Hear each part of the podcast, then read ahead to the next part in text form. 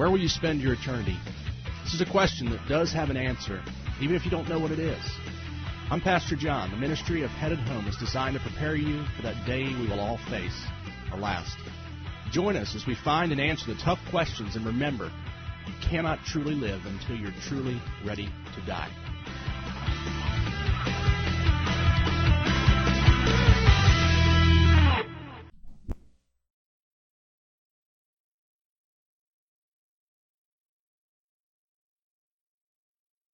Amen and amen. How great is our God. What an awesome, what an awesome song. But even more so, yes, it has a catchy tune to it. My big thing about music is music really moves me. Uh, it always has. I've been a, an aficionado of music of all genres my entire life. I absolutely love music. What people don't recognize, though, is that words have meaning. And a lot of the stuff that I would like to listen to, are, it's not conducive to me living the life that God has called me to. Uh, it is exciting music. It's music that moves you, but uh, a lot of times those songs can move us in the polar opposite direction. Amen? That's what it can do for me, but also, music can also usher me into a state of incredible, heightened worship. And one of the reasons that I like the music, Eddie and I always, I just love how God sent Eddie all those years ago. Our music tastes are polar opposite, uh, as he always talks about my uh, Mayflower music. One of the reasons that I appreciate the Mayflower music so much is if you are honest with yourself and you take a Mayflower song and you take a current day song, you will see that the Mayflower songs have so much depth to them. They speak volumes, and I don't care what the tune is, either way for me, doesn't matter. I love words that usher you into the presence of the Lord with depth of theology, meaning they speak to something. So, those older songs that maybe you don't appreciate as much, I would encourage something. Go home and do a study on the words of it. And more importantly, go study the meaning behind a lot of why many of those songs were written. It will blow your mind how through valleys, mountaintops, and every extreme in between, God used situations and circumstances to lead these writers to write about a situation that God was so faithful in bringing them through. So even in this song, you know, hey, God is such a powerful, He's an awesome, He's a mighty, wonder working God. He is a great God. And I hope you're experiencing that in your lifetime. And I don't, again, Please don't ever take what I say as a cliche statement that I'm just saying that because that's the preacherly thing to say. Church, you might know me, some of you know me well. If I didn't believe what I say this morning, I assure you I would not be standing here. I got much better things to do if this is a facade, if this is false, if this is a lie, if this is a waste of time. I don't have five minutes to mess around. Amen? The reason I'm here this morning is this is truth. This is life. This is what the power of God does in transforming a man like myself that wanted nothing to do with church, wanted nothing to do with religion. And he transformed me into a person that had been religious at one point, into a person that is a relational child of the King of Kings and Lord of Lords. Again, I, don't be religious for me. Don't come in here and put on your Sunday face for me. You remember, I don't, I don't know hearts. God does. I don't care about you playing games. So if you're having a tough day, a rough week, rough year, that's okay because that's what it means to walk with the Lord. We have tough times. The great thing is, we not only have a God that walks with us, a God that places our steps, as the scripture says, but also He's given us one another to walk with, to shoulder burdens, to pray with, to cry with, to laugh with. He has given us the blessing of this body of Christ to do life together. And if you're not engaging to the level that you could or should, don't let yourself be robbed. There's only one person that'll rob you from that, and that's the enemy. The enemy and the prince and power of darkness. He does not want you enjoying the fellowship of these relationships that God's given us. He doesn't want you at an experience like Thursday night when we had our read through the Bible dinner. It was such an amazing, precious time. It was hearing how God's word is, is moving in lives, is changing lives, is sustaining ones. Just powerful to hear those stories. I didn't have as many this year. I know there were a lot of uh, schedule conflicts with it, but I pray you're, by the way, I need a count. Even though you didn't come to the Bible dinner, I need people to, um, actually, I'll have to put up another list. I need to have every person's name down who did it because I want to give you a little thing to put because I know some of you keep up with that, but I give you a certificate for doing that. You don't do that as a pat on the back, but what I want you to be able to do is I didn't have one of those printed out for me, so I roughly know that 20 years ago I started reading. My dad knows 1981 is when he started, my mom 83. But I want you to have those so that you can look back at the blessing of the accomplishment of being faithful to the reading of God's Word. So please, if we can, I'll get a list out uh, hopefully this afternoon when you see it next week because I want to print those out. Uh, I hope God has been faithful to you this week. And I don't even say that, I know He's been. By the way, I don't even have to hope. I know God's been faithful to you because this is one thing that God doesn't do. He doesn't lie. God can't lie. Is inconsistent with his character and his nature. So if there's an issue this week where you feel like you've not been in God's presence, I assure you it's not been a God thing. And you're at the right place, though, because what we do is we love the truth of God's word. We love the verse by verse teaching, reading, and preaching of Scripture because God's word is what changes lives. I don't have a prescription for you, anything other than get in God's presence. Again, you have a relational creator. He's the one that created you, knows you better than your, you know yourself than anybody ever could know you. And that creator desires to fellowship. And if you just look back to what was going on at the beginning of time and creation, God walked with Adam. That's what God's desire is, is to walk with us. God didn't just create us as some crazy experiment to watch failure. No, God created us to be relational. And not only that, when mankind broke the relational fellowship with Him, God, in His infinite patience, love, mercy, and grace, established the way for us once again to walk with Him. And again, what happened in the Garden of Eden in Genesis, Genesis, the beginning, what happened in the Garden of Eden when they broke fellowship with him. I'm going to tell you the rest. I've said this to you, and I think I want you to learn this little statement I make. The rest of the Bible is summed up just like this God's desire to walk with man, fellowship with man. The rest of the Bible is God restoring what was broken and ultimately fellowshipping, walking with man again. That is the restoration and the culmination of everything that the Bible is. And one day that's going to be done in its finality. The old order of things is going to pass away and all things will be new. But in the meantime, we've got now. We are facing the everyday battles of being, in my uh, case, a man of God, a father of God. I want to be a husband of God, I want to be the employee of God. I want to do everything that God's called me to. And likewise, I hope that's your desire. So now we're dealing with the now, the everyday reality of waking up every day and having, as I shared maybe Sunday night, this choice we have choose you this day whom you will serve. Uh, but I pray that yours is, as for me and my house, we will serve the Lord. Uh, if you have your Bibles this morning, turn to the book of Luke, the 16th chapter, and we're going to look at verses 19 through 31 today of a story that the Bible relays to us. Uh, I actually reference it quite often. Uh, to me, it's a powerful story, an incredibly powerful story. It's a frightening story. And it's a, in some instances, a horrifying story. Um, the message is titled One Day, and it's in the context of one day. Well, not only will one day every knee bow and every tongue will confess, but one day the old order of things is going to pass away. All things are going to be made new.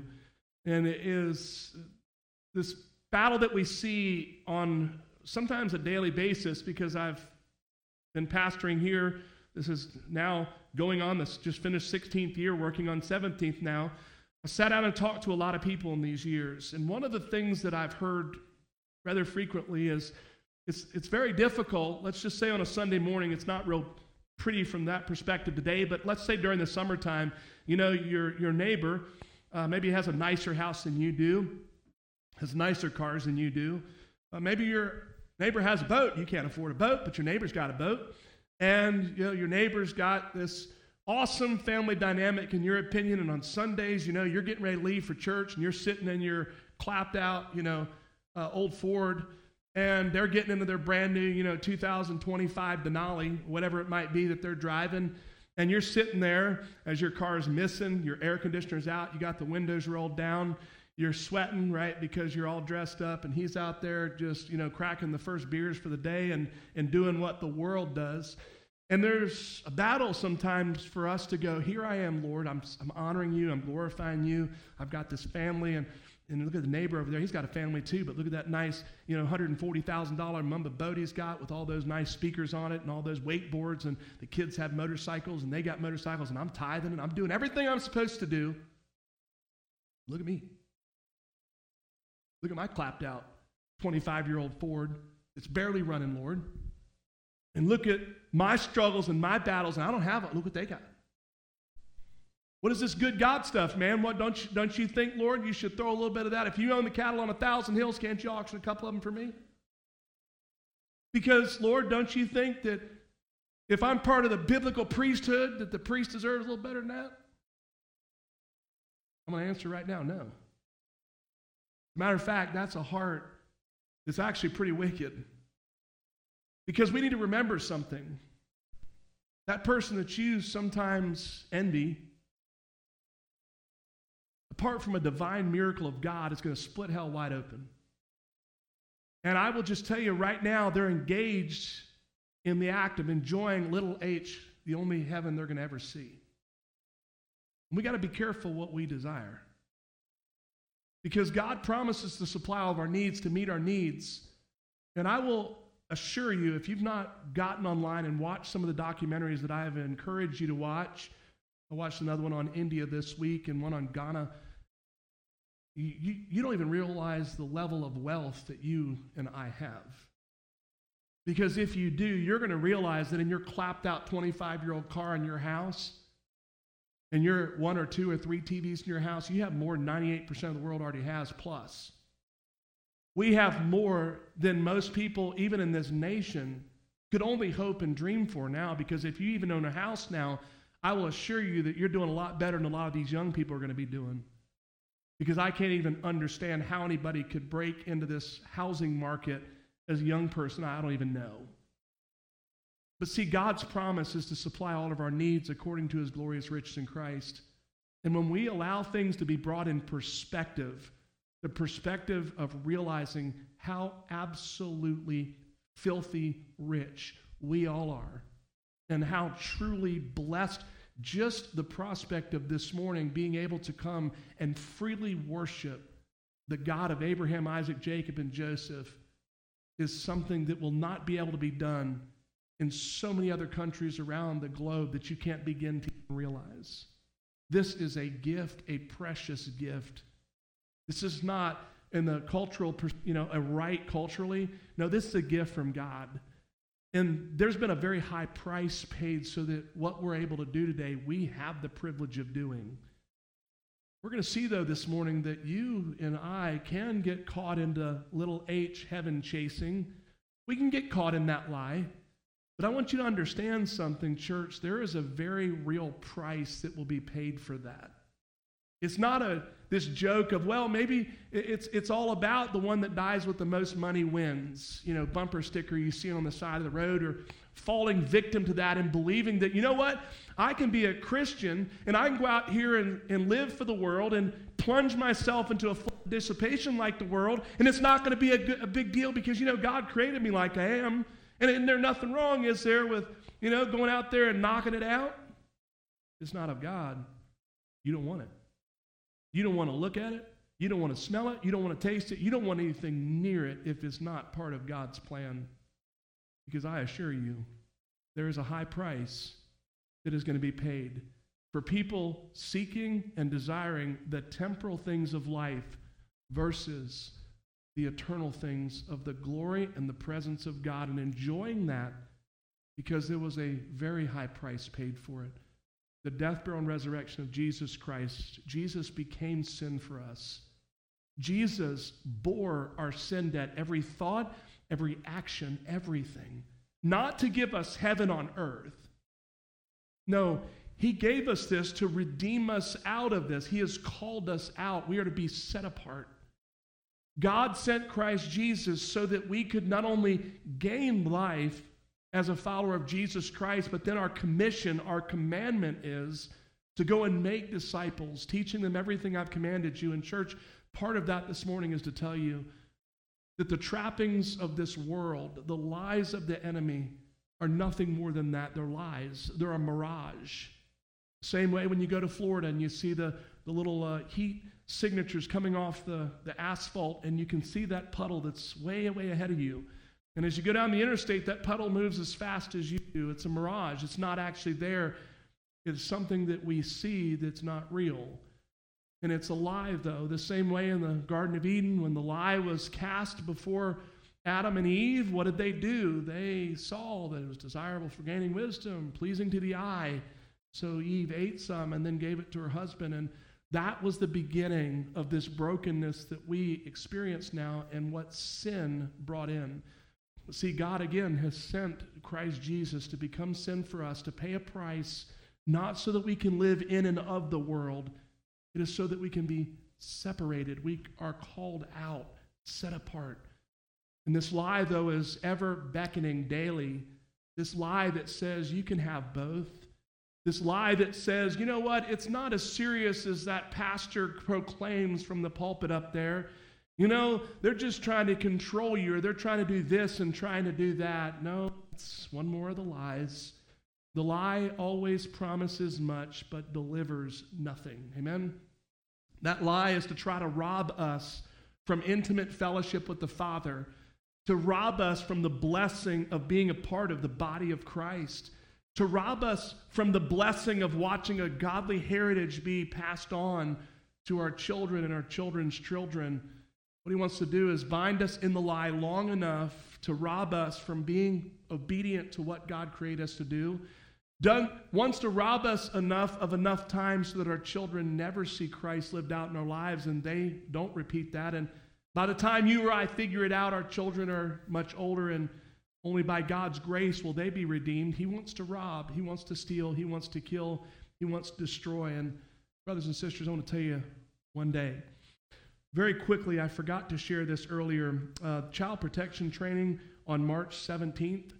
I want you to listen really closely. If you are involved in any way with our child ministry, we take this very serious. Our children are to be protected. We have this policy and we have this training for a reason if you're in any way involved in our children's ministries, if you're involved any way in wanting to teach class, anything, Bible school, you've got to take this training. I found out there's very few people down for that training. Everyone who's involved with children has to take it. There's also going to be some first responder and some security training in that. So please sign up for that. Maybe you go, I don't know if I'm going to teach kids. Come anyways. You know why? Because then you have the, the hurdle dealt with so that you can be a part of ministering to our children. Amen? Please do that. The sign up sheet is, in the, is right in here. Please go after church, sign up very quickly. It doesn't much time. What is a, an hour or two after one Sunday morning on March 17th? The children deserve this and they need this. They need men and women that are serious about the call. And remember, the only Jesus some people might see is a Jesus we live out. Let God use us in an extension of the kingdom for his glory. But I hope you found Luke chapter 16. Again, we're going to look at verses 19 through 31. And if you are physically able this morning, let's stand out of reverence for the reading of God's word.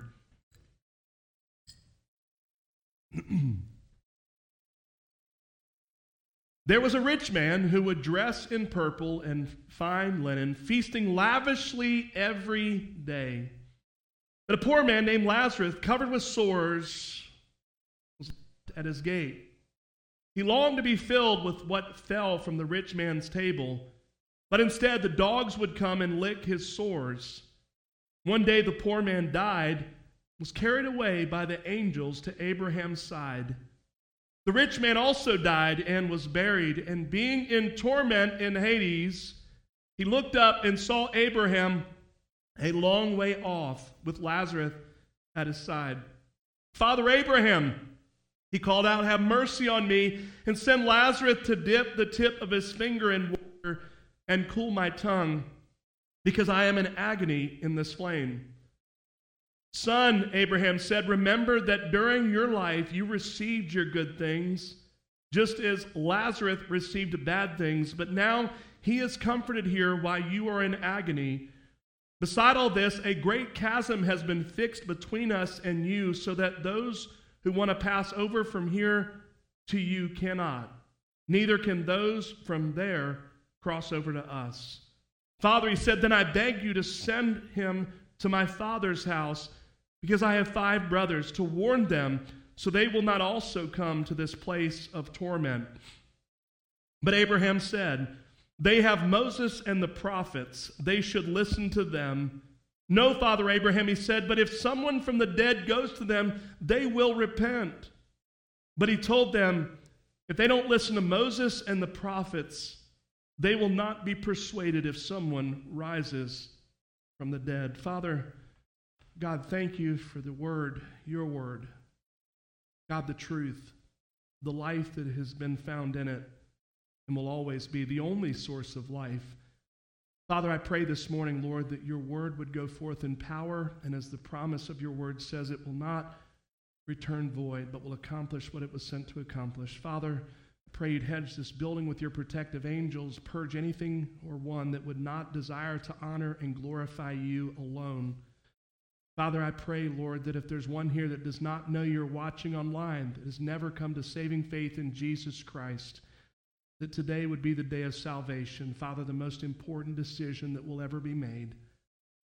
God, may you be glorified. Hide me behind the cross so that you might speak to hearts as only you can. We ask all this in the precious name of our Lord and our Savior, Jesus Christ, we pray. Amen. You may be seated.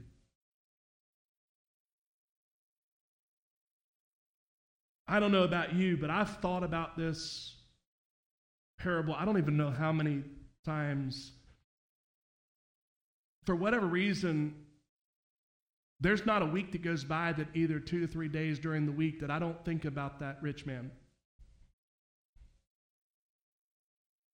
I don't know why. Maybe it's God's way of keeping me focused, keeping me set. You know, Colossians 3 set your affections on things above, not on the things of the earth, because this story is not just a story, it's truth.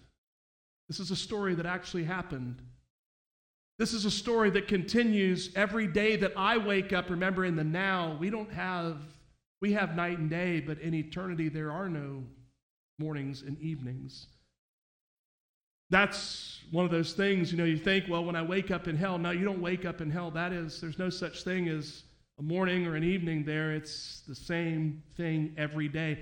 And it's interesting because you hear me reference in the Garden of Eden, everything, right? You had God and man together, dwelling together, and then you had the separation that occurred. And what that separation between that is what we know as hell. It's interesting that you have this right here, this great chasm. Think about that, that chasm that's been, you once again see this separation. God giving mankind his choice. I know some people don't agree with that because, you know, they think, well, wait a minute. Uh, what, what, if uh, somebody's never heard anybody tell them about God?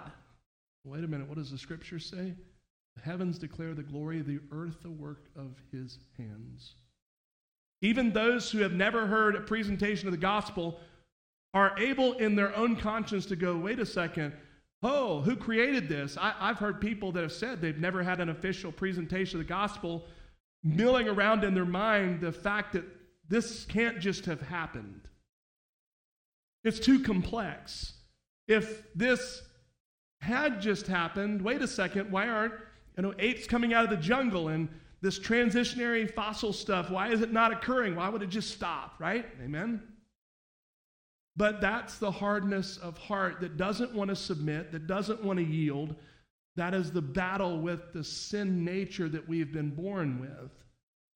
But see, one day, as I referred to uh, just a few minutes ago, with that man next door that you see with the $140,000 ski boat and the you know, now, good gracious, $100,000 Suburban or whatever they bought in tow with all the trappings of what the world sees as success. I want to tell you one thing. There was a lot of really nice things when I was young growing up. I remember cars that were so amazing and so I remember the Plymouth Laser in 1984. If anybody remembers, the Plymouth Laser in 1984 was one of the first cars that had a digital dash. you look at it now, it was like a cheap video game from the early 80s. But it was just the cutting edge technology. And one of my brother's friends had one, and our cars just fascinated me back then. And he came by with it and was like, oh, and looking at it now, it's like, what a joke. The thing was a total bomb. All the electronics had problems. It never functioned like it did, but you know, nothing else, cast the vision, right? But you know where those are now? I don't even think they're in the junkyard anymore. They sold the scrap years ago, and they're probably parading around in our cars, you know, with the metal that was recycled. All of those things are passing away. Going to Israel, going up to the top of Masada and seeing the beautiful artwork in the floors, the, the tile, you know, this little pieces that big. Hundreds and hundreds of thousands of those little pieces intricately placed around, still shining in their radiant beauty over 2,000 years later. Much else has been destroyed. But all of these things in the earthly sense, they're all passing away. Money and dynasties come, money and dynasties go.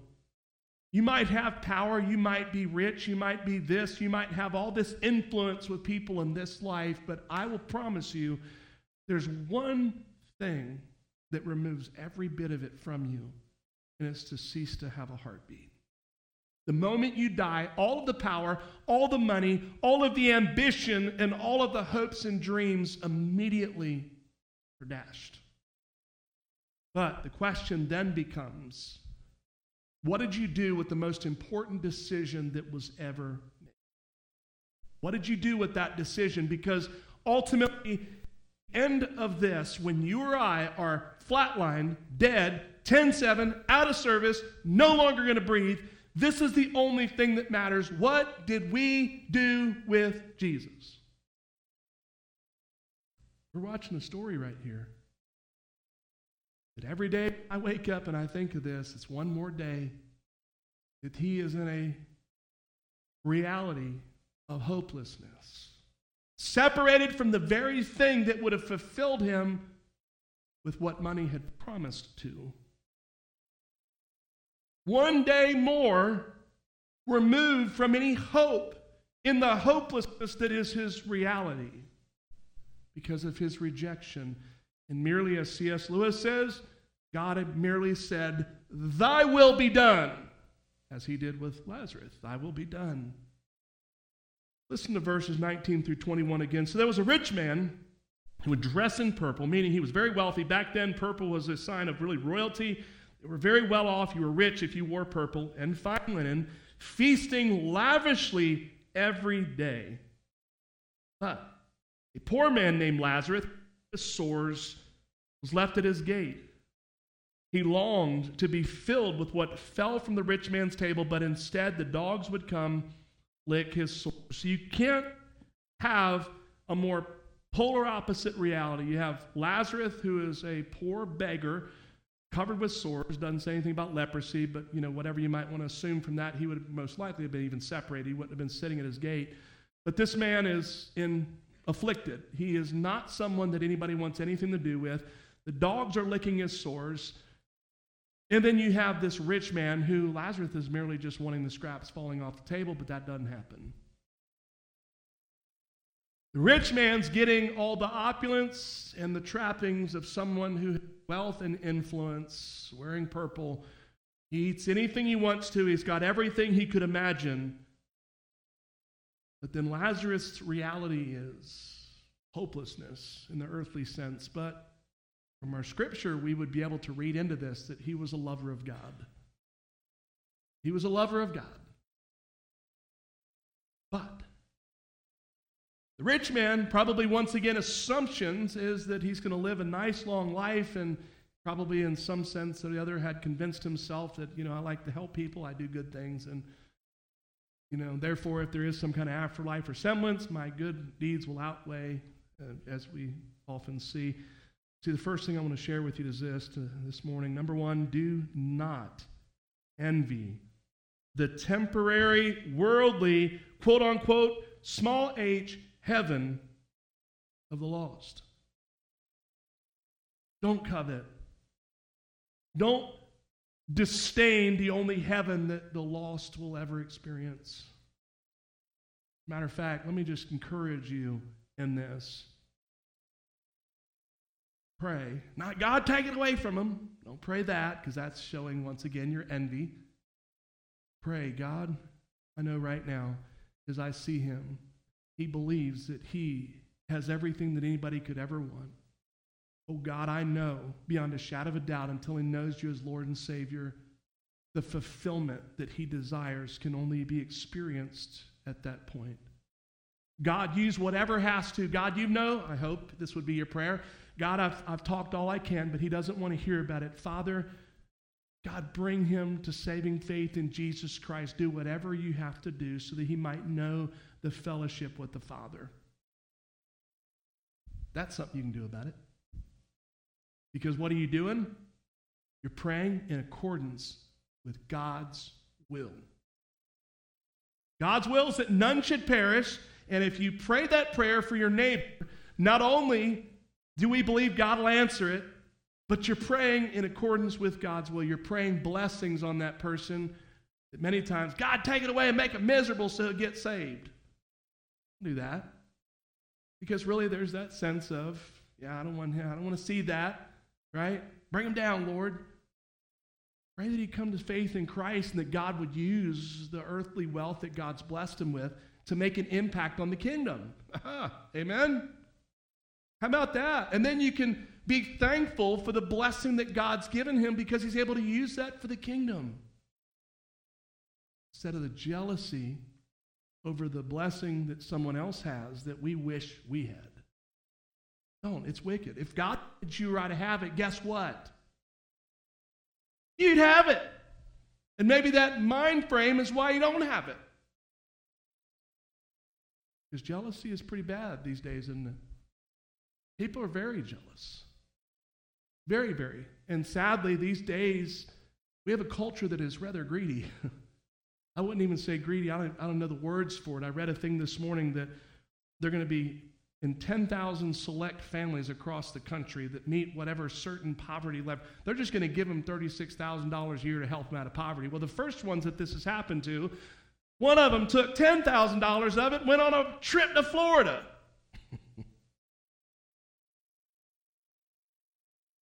See what I'm saying? We think that money is the fix.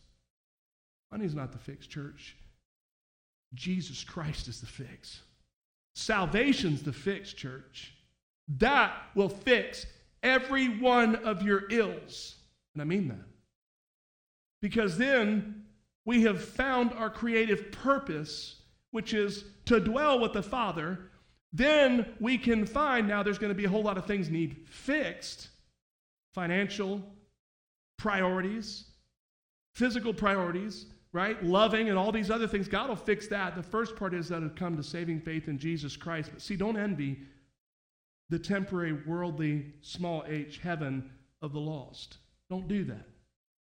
Have a biblical mindset, and that biblical mindset is to pray that God would save them, would deliver them, would set them free, because what they are is they're a victim right now to the enemy's lies. And what does he do? He casts mirages. He casts these huge nets of, of helping them believe that, hey, look at me. Why would I need God? And that's what we talk about when Scripture talks about it's harder for a rich man to go through the eye of a needle. We don't have time to go into that. It's not actually through the head of a needle. There's a thing in Israel, and it was very difficult for a camel to go through the eye of a needle. But this is the thing when you have everything that you need, and you never experience hunger, you never experience having total deprivation of everything, that, and you're going, God, I don't know what I'm going to do. Why do you need God? When you always have everything that you need in this life, why do you need a Savior? And that's what I think why the scripture refers to it as that, but maybe that was the story of this man. We don't know the story, it doesn't give us the background of it. The real issue it gives us it gives us his eternal zip code, and that's what we're dealing with this. But listen to verses 22 through 24 again of chapter 16.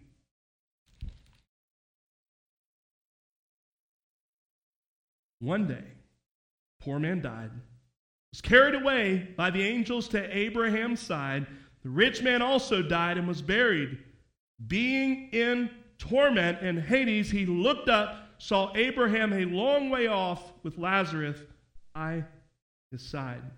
Father Abraham, he called out, have mercy on me. Send Lazarus to dip the tip of his finger in water and cool my tongue because I am in agony in this flame. Second thing I want to share with you this morning comes from those verses, and it's this there will be a payday someday for the lost and found. There'll be a payday someday for the lost and found. Those that never place their faith and trust in Jesus Christ, they're going to have a payday. Meaning, we're going to get the righteous and just reward for our choice. Those who mock God, don't believe they need God. They've got an understanding with God. They believe that they can live like they want to, act like they want to, and put their faith in, in all of that, but then say, well, you know, I'm going to say this little prayer here so I can get my get out of hell free card. They're going to find out the same thing in what Matthew chapter 7 says. By their fruit you'll know them. God knows the heart. Praise the Lord. It's God that knows it, not us. Amen. God knows, and God also knows who is a follower of Christ, who has been transformed, regenerated. And they're going to be a payday. There's going to be glorious celebration for those who genuinely place their faith and trust in Jesus Christ, allowing him to become the sin for us so that we might become the righteousness of God.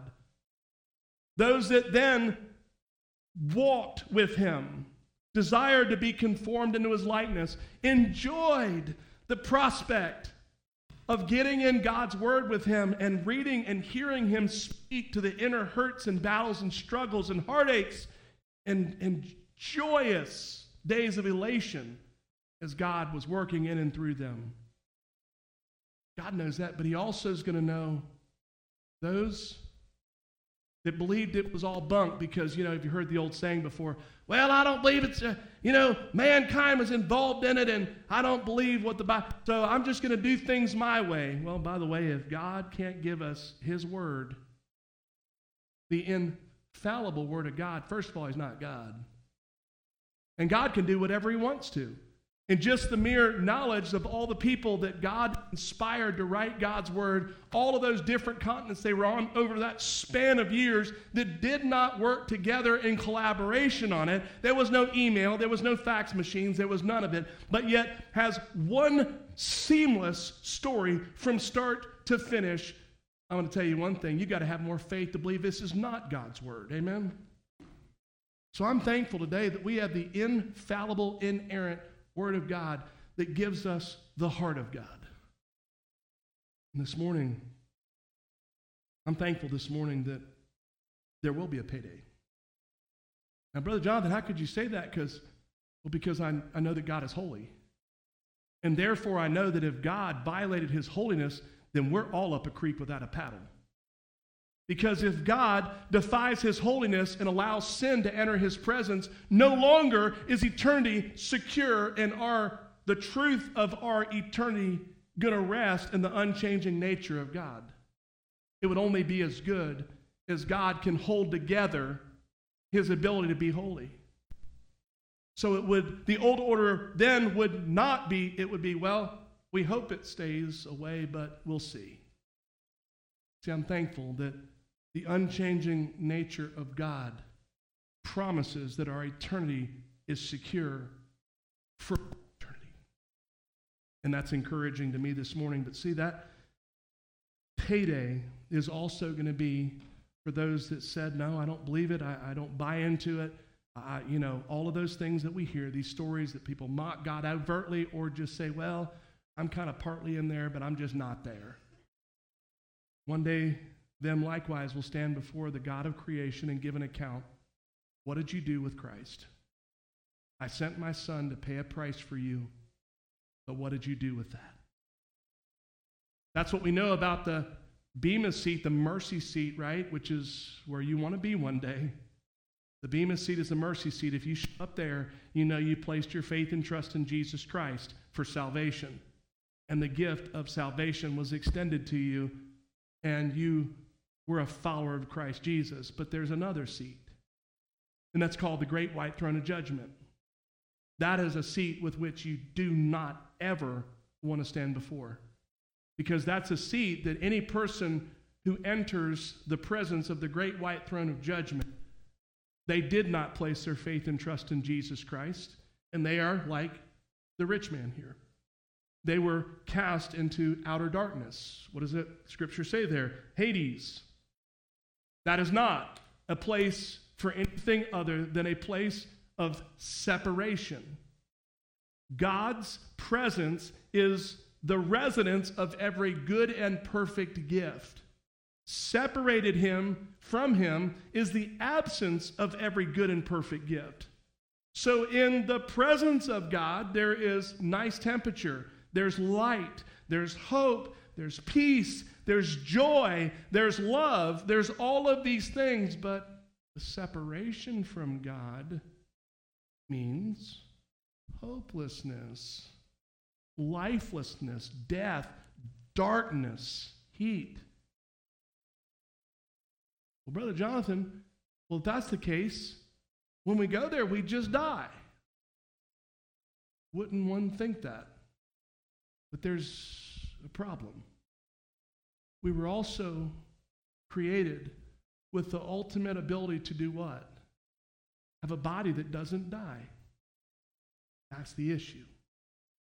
So the issue becomes when a body that will live no matter what, thank God Adam and Eve didn't eat from the tree of life, amen?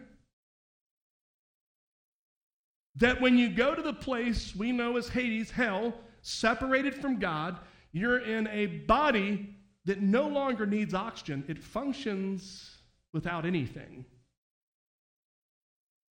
The only problem is you suffer the effects of that environment. So, in the place we know as hell, it is dark. Your eyes crave light. So, you see nothing. You feel everything perfectly. So, you feel the excessive heat, but you can't get away from it.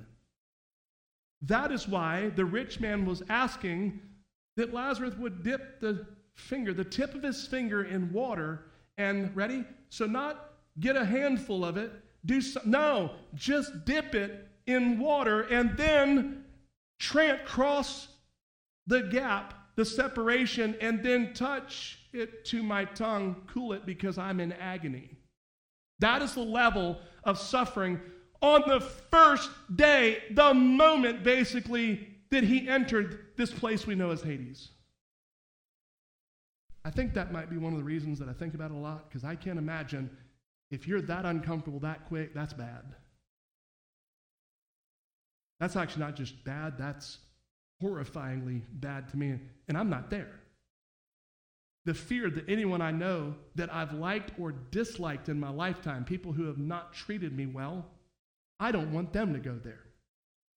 I don't care how bad someone has done me in my lifetime. I don't want anyone to go there. I could not imagine a reality of that right there for anyone that I've ever come into contact with, known or not known. I don't want anybody to go there. So this rich man realizes, because by the way, that's the other thing when we go, you end up in a place like that, you're going to have immediate understanding of everything because we're going to be in a glorified state in his presence or out of his presence. Imagine that? You mean that's a, yeah, it's a glorified body. It's one that can't die. So in the presence of God, we feel that perfectly. Out of his presence, we feel all that perfectly also. So he realizes, oh no, I've got an entire family that's coming here. No one in our family has ever needed this God thing. We've rejected everything we've ever heard about it. I know my brothers are going to continue like that, like I did. God forbid they come here. Please let me send Lazarus. God, send him back to tell them about this place. Let me go. Let somebody go. What does the scripture clearly shows? That there's no way to do that. And by the way, he says, even if God says, if someone rises from the dead, they're not going to believe them. They have Abraham and the prophets.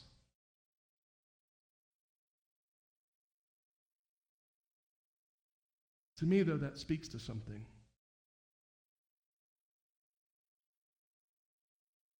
I can't force you to listen to truth. You can't force me to listen to truth. Either you have a desire for truth this morning or you don't. And I would ask you if you have a desire that you and your, if you're honest with yourself and you go, you know what? I don't know what my problem is, but I don't want truth. And I don't know what to do about it. I'm scared to death to say anything about it to anybody. I would encourage you this morning to get on your face before God. Because Scripture says, when you seek me with all your heart, I will be found. And you might have a heart this morning that doesn't want the things of the Lord. I would beg you to get on your face before God today and beg God to break your heart for what breaks His. God, I don't know what's wrong with me. I want the things of the world, and God, I don't know what to do. Get on your face before God and cry out to Him in total humility and say, Father, I know that every inclination, every thought of my thought, every act of my heart is in defiance and disobedience, God. And I want nothing more than to dwell in your presence, not just because I don't want to go to hell, but I know that there's no fulfillment that can ever truly be found in anything other than you, Father. I want to encourage you to do that today. You know why? Because it does matter. Take this story, for instance. See the anguish and grief which, which we see played out in the rich man. And that's not even for saving himself, that's for saving his brothers.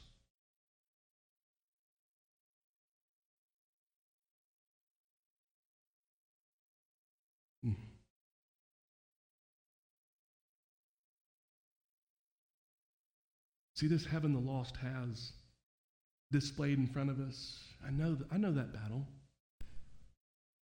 I remember being lost and even at times as a believer wondering, God, why? And I, and I realize that I fully get it now. This is not my world. This is not, we are sojourners. We're aliens. We're strangers. We are to be in the world, but not of the world. Everything we have is a means with which to glorify Christ, or should be. Do you see it like that? Because when you do, it helps everything fall in the proper perspective of, of realizing that each thing that God has given us is merely a tool with which to glorify Him. It's like a mirror, and everything God gives us, how can we use this to reflect God's glory and minister to the people that God places in our paths on any given day. Good, good thought process for all of us to, to take to heart.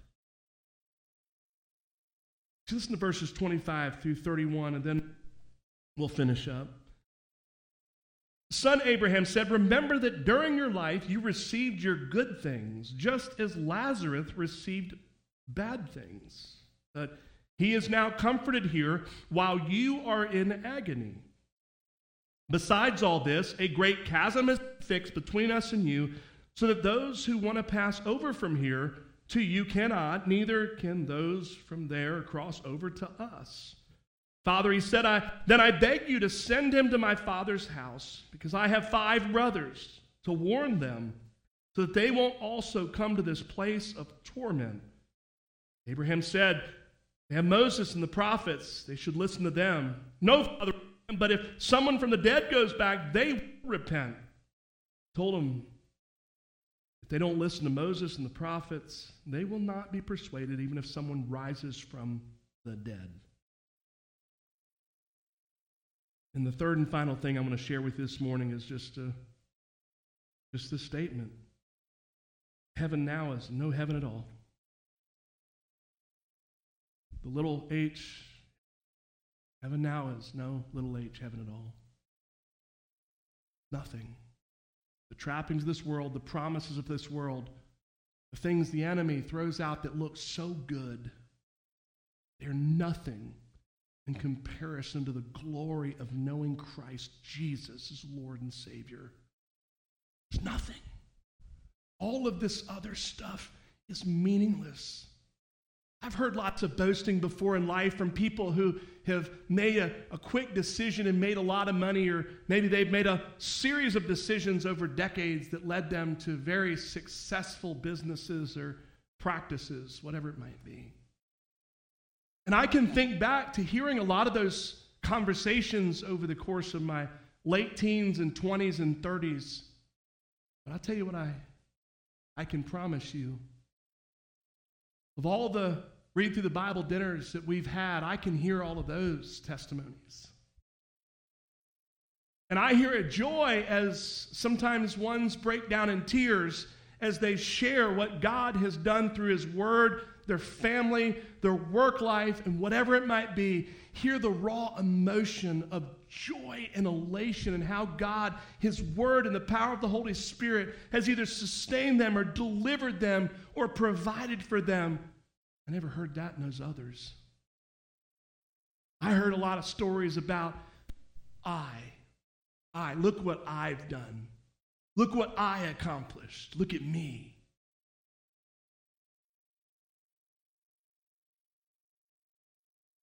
See, that heaven now is no heaven at all because it's merely a mirage. It's the same thing as I said in Florida. It's dying of thirst in a car, chasing that thing, believing that you're going to quench your thirst. Once you catch that pool of water that's approximately, in my opinion, about a quarter mile ahead of your car in Florida, you'll never get it. It is merely mirage. Those lies the enemy are designed perfectly to try to keep you chasing it one day longer than you're sucking air in this dimension. Wants nothing more than to rob you of any ability to watch not only the blessings of God permeate your family, but also watching the godly heritage in your children and their children and seeing them come to faith in Christ and realizing the passion of your heart being fulfilled.